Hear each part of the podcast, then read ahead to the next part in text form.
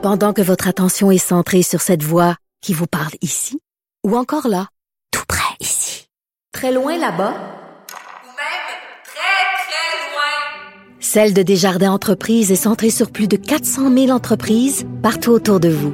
Depuis plus de 120 ans, nos équipes dédiées accompagnent les entrepreneurs d'ici à chaque étape pour qu'ils puissent rester centrés sur ce qui compte, la croissance de leur entreprise. Avocat à la barre. Avec François-David Bernier. Avec François-David Bernier. Le racisme systémique, est-ce que ça existe? On a vu le cas de Joyce Etchakan qui a marqué euh, le Québec. Euh, est-ce que vraiment cette femme a subi cette forme de racisme? Euh, est-ce que c'est fréquent? on voit des conséquences très graves, ce qui s'est passé à l'hôpital. On va en savoir plus. On en parle avec Maître Jean-Paul Boilly. Ouais, cette semaine, encore une fois, le premier ministre qui a été euh, interpellé là, à quelques reprises, euh, ça y brûle les lèvres. Il tourne autour du pot. Vous savez, prendre euh, des fois prendre un, terme, ça peut porter à conséquence. Hein. Les mots, on le dit en, en, matière de justice, surtout dans l'interprétation des lois et du droit applicable. On dit tout le temps qu'un mot doit nécessairement vouloir dire quelque chose. Alors, lorsqu'on parle de racisme systémique, ben, il y a une définition qui est là le premier ministre, lui, il semble, euh, il semble qu'il veut pas le dire parce que il, a trop peur que ça soit, je pense, emprunté à la réalité des Afro-Américains qu'on voit aux États-Unis. Et puis, on veut pas que dans l'opinion publique québécoise, qu'on passe pour les Québécois pour des, racistes. Hmm. Bon, ça, c'est une chose. Maintenant, on a vu plusieurs euh, cette semaine faire le, le, débat là-dessus en disant il devrait le dire, devrait pas le dire. Bon, René Lévesque voulait pas le faire à l'époque pour des raisons euh, politiques. Maintenant, il faut appeler un chat un chat. Euh, lorsqu'il s'est passé là-bas, puis on va parler tout à l'heure aussi euh, du système de justice au niveau de, la surreprésentation des Autochtones dans les pénitenciers, parce que ça aussi, c'est un fait qui est là. là.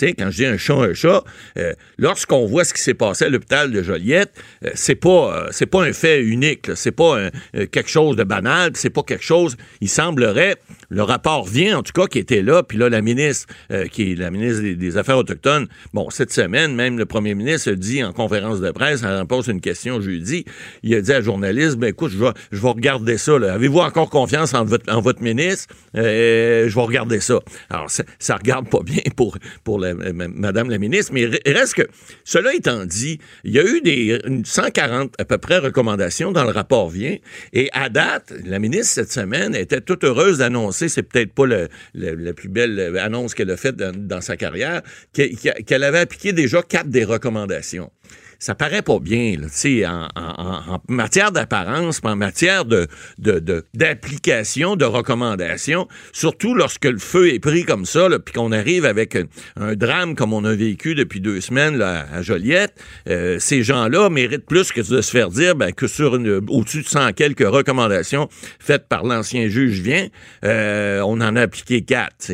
Oui, c'est mieux que zéro, vous allez me dire, mais c'est peut-être pas euh, une terre en bois de bout, comme disait mon grand-père. Mm. Alors, il faut que, euh, bon, que les, choses bougent. Mais le premier ministre le dit cette semaine. les choses ça existe-tu pour de vrai, le racisme? Ben, écoutez, ça existe-tu pour de vrai? C'est pas à moi de le dire, c'est pas à vous de le dire non plus, mais il reste qu'il y a certainement du racisme qui se fait, en tout cas au niveau des Autochtones.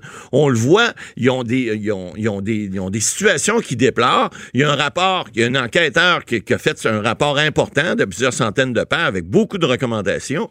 Et, et, et, et une des recommandations était à l'effet de, de faire attention au niveau du système de santé pour que les Autochtones reçoivent le même égard que ça, les ça veut dire qu'un Autochtone se présente et il n'est pas du tout traité comme une autre personne. Ben, ça ne veut pas dire nécessairement le cas, mais il semble y avoir, quand on dit systémique, il semble y avoir un système dirigé de façon euh, reconnue, pas partout, mais dans certains endroits, pour, euh, pour certaines minorités. Les Autochtones sembleraient visés, ce qui, qui pourrait être le cas, mais, euh, mais, mais, mais effectivement, ce qu'il est reproché, entre autres, à la ministre d'Amour, c'est pas avoir agi assez rapidement, parce que les recommandations du rapport, ça fait plus d'un an que c'est là.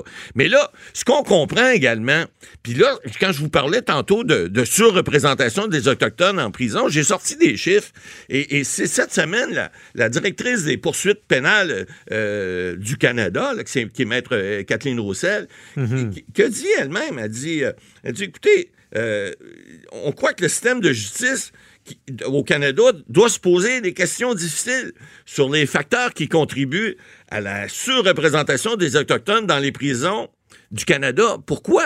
Parce qu'elle se rend compte qu'au niveau de la population, ben, euh, euh, les Autochtones, ils représentent 30% des détenus dans les pénitenciers fédéraux. Donc, c'est pénitenciers, vous savez, mille dernier, où c'est deux ans et plus de sentence. là. Ah ouais. On parle des Mais provinciaux, c'est moins de deux ans. Ça, c'est, je veux dire, c'est tellement Alors qu'ils forment juste 5% de la population. Oui, mais C'est le, pas nouveau. même le, le code criminel Oui.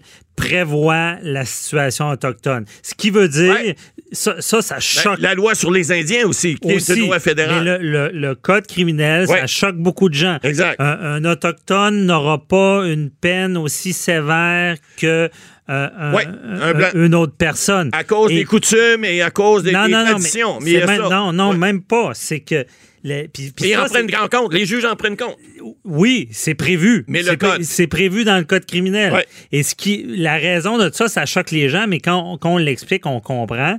C'est que il y a, dans les réserves, dans des milieux autochtones, le, le- le niveau de criminalité est tellement haut Ouais. Que euh, c'est des, des gens qui naissent là-dedans. Ben, ils sont, Donc, ils sont élevés là c'est plus grave, Ouais. c'est plus grave pour quelqu'un qui naît dans, dans un environnement euh, en- qui n'a pas de criminalité de commettre un crime Effectivement. que quelqu'un qui naît dans ces milieux-là. C'est pour ça que le code criminel prévoit déjà cette situation-là, parce Ouais. qu'on veut diminuer le taux d'Autochtones incarcérés, puis ce qu'on veut, c'est réhabiliter ces gens-là. Donc, c'est sûr que ça, ça, ça date de longtemps. Ah, ben, c'est pas d'hier. Ben, D'ailleurs, la directrice a- a- a- ajoutait cette semaine qu'elle trouvait ça évident qu'on retrouve des problèmes là dans ces communautés-là les plus défavorisées, puis qui ont tendance à être c'est les communautés autochtones ou celles qui sont racisées. Alors ça c'est connu, c'est su. Maintenant s'ajoute évidemment le problème qu'on a vu là depuis quelques semaines au niveau de la santé.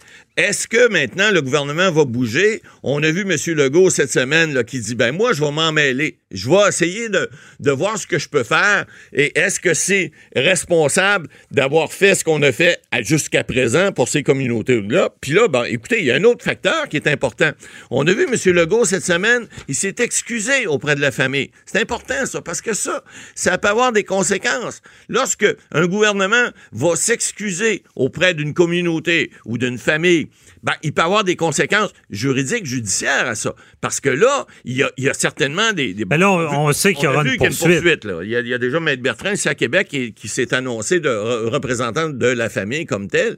Donc, mais là, lorsqu'il y a des excuses avant qu'un dossier soit, euh, soit entendu devant la Cour, ben il y a déjà une belle Ben, carotte. Est-ce que ces excuses-là engagent la responsabilité? Peut-être pas. Non, mais ça met, ça met de la peinture sur les murs, comme on dit. Là. Des fois, à la Cour, savez, on n'a pas toujours des droits clairs, on n'a pas toujours des dommages euh, qui sont euh, nettement euh, quantifiables ou qu'on peut quantifier de façon raisonnable, facile. Vous savez, une mère de famille, ça vaut combien? Si elle a un ou elle a, elle a sept enfants, est-ce qu'il y a une différence? Est-ce que le fait que, bon, ces gens-là... Ben, le fameux solatium doloris, Oui, la perte d'un être cher. Je, pense qu'on on est là. Oui, mais ça vaut combien? C'est ça Mais je sais même. Pour, on ne sait même pas en ce moment pourquoi est décédée. Là. Non, on n'a pas, les- on ne sait pas pourquoi. On ne sait pas si est-ce que la médication qui lui a été donnée était conforme à ce que on lui avait prescrit? Est-ce qu'il y a eu des erreurs médicales? Est-ce que parce que vous savez que cette dame-là est pas morte parce que les, les deux, ben, en fait, l'infirmière puis l'aide infirmière l'ont envoyée carrément promener. Là, c'est inacceptable. Mais elle est manifestement Pas pas morte de ça. Elle est morte de autre chose. Maintenant, c'est le cadre dans lequel elle, cette dame-là a eu à subir ses, ses- ses- ses dernières heures de subsistance qui est quand même inacceptable. Est-ce que ça fait en sorte que le gouvernement va être tenu de donner un montant important à la famille? Ça, restera au juge à décider. Mais il reste une chose. Si le, fait qu'on a maltraité quelqu'un dans un hôpital alors qu'elle aurait dû s'attendre à des soins euh, euh, à minimum, en tout cas au, au niveau d'être traitée puis en fin de vie comme ça, parce qu'on parle de fin de vie, on parle pas d'une femme de 37 ans qui est en fin de vie, mais là, on dit tout le temps qu'on prend la victime comme elle est. Si vous donnez un coup de poing à quelqu'un puis qu'il a juste un œil au beurre noir, c'est pas grave. Mais s'il en meurt, ben vous pouvez être euh, accusé d'homicide, peut-être involontaire, mais homicide quand même. Ben là, et je, vais, je vais vous dire, il ne faudrait pas découvrir qu'il y a eu une négligence dans la- l'administration La des médicaments. de la là, là, grave. Oui, parce que on, on avait une forme de racisme puis on n'aimait pas la personne et tout. Là, là, ça serait le, le bout de Euh, tout. là, ça serait des grosses poursuites. Mais euh, la, la question aussi que je me pose, pourquoi le, le premier ministre veut tellement pas s'excuser? Si, il Ben, s'est excusé. Je, Ouais. je- je comprends. excusé, il mais- s'est excusé à la famille, mais pourquoi il veut tellement pas reconnaître qu'il peut y avoir du, du racisme Ben, systémique? c'est, comme j'expliquais au départ, il y a une question de sémantique. Oui, effectivement, je le disais cette semaine, Mathieu Bocoté a fait un excellent article là-dessus en disant que, écoutez, le racisme systémique, le racisme existe. Est-ce qu'il est érigé en système? Voilà une question qu'on peut se poser. Est-ce qu'on peut dire que le gouvernement peut dire qu'il y a un système au Québec qui dit que le racisme comme tel est érigé en système? C'est une question qui se pose. Est-ce que le gouvernement doit l'admettre? Je suis pas convaincu de ça, moi non plus. Mais il reste que dire, puis quand je dis un chat, c'est un chat, là, euh, dire qu'il n'y a pas de racisme. Le, M. Legault n'a pas dit qu'il n'y avait pas de racisme. Non, non, ça- Il a admis qu'il y en avait, puis il a dit il faut régler ça, il faut faire. Maintenant, il n'a pas voulu prononcer le mot, même si on lui a demandé, je sais pas combien de fois, si on lui a pas demandé 20 fois, on lui a pas demandé une fois. Lui, il n'a pas voulu se- aller de, euh, de ce côté-là, parce que ça, ça vient de, comme on dit aux, aux États-Unis, ça vient de démontrer qu'un système qui est fait pour venir euh, indiquer, si on veut, une, une couche de la population, il veut pas embarquer là-dedans. Je peux le comprendre aisément. C'est le premier, en fait, c'est le premier magistrat de la province. Donc, ce qu'il dit, ben, ça peut venir avoir des conséquences lourdes. Je sais qu'à l'époque, René Lévesque voulait pas le faire non plus. Et plusieurs autres premiers ministres n'ont pas voulu embarquer là-dedans. Même Bernard Landry, lors de la paix des Braves, n'a pas voulu le, le faire. Donc, il faut comprendre ça. Maintenant, c'est de la sémantique. Est-ce que, en bout de ligne, ça serait pas bien de le faire? Peut-être que oui, peut-être que non. Mais il reste que euh, le, le problème est là. Il est évident. Les gens sont là. M. Legault a dit qu'il allait prendre, euh, qu'il allait le prendre le dossier. Est-ce que Mme Damour, au moment où on se parle, est encore là? Je ne le sais pas, là. Mais il reste que M. Le- Legault devra faire des choses et les, les- les- les- ça prend des événements malheureux. Des fois, on l'a vu ailleurs pour la petite fille de Granby, là, pour faire bouger Hey, les choses. Maître Boily, vous lisez dans mes pensées. Ben c'est oui. en plein ce que j'allais dire. Ouais. Ça prend des drames pour faire plate. évoluer les choses. Mais apprenons de ça, puis je pense qu'il est temps qu'il- qu'on bouge. Mais en tout cas, c'est pas, c'est pas, une, pas une situation facile. Mais ça bougera pas Mais quand, facilement. quand- quand- comment quatre. La ministre a appliqué quatre des recommandations Ouais, sur 100. 142, ouais, c'est pas évident. Peut-être qu'il y a encore de l'ouvrage. Il doit y avoir quelques-uns. Merci, qui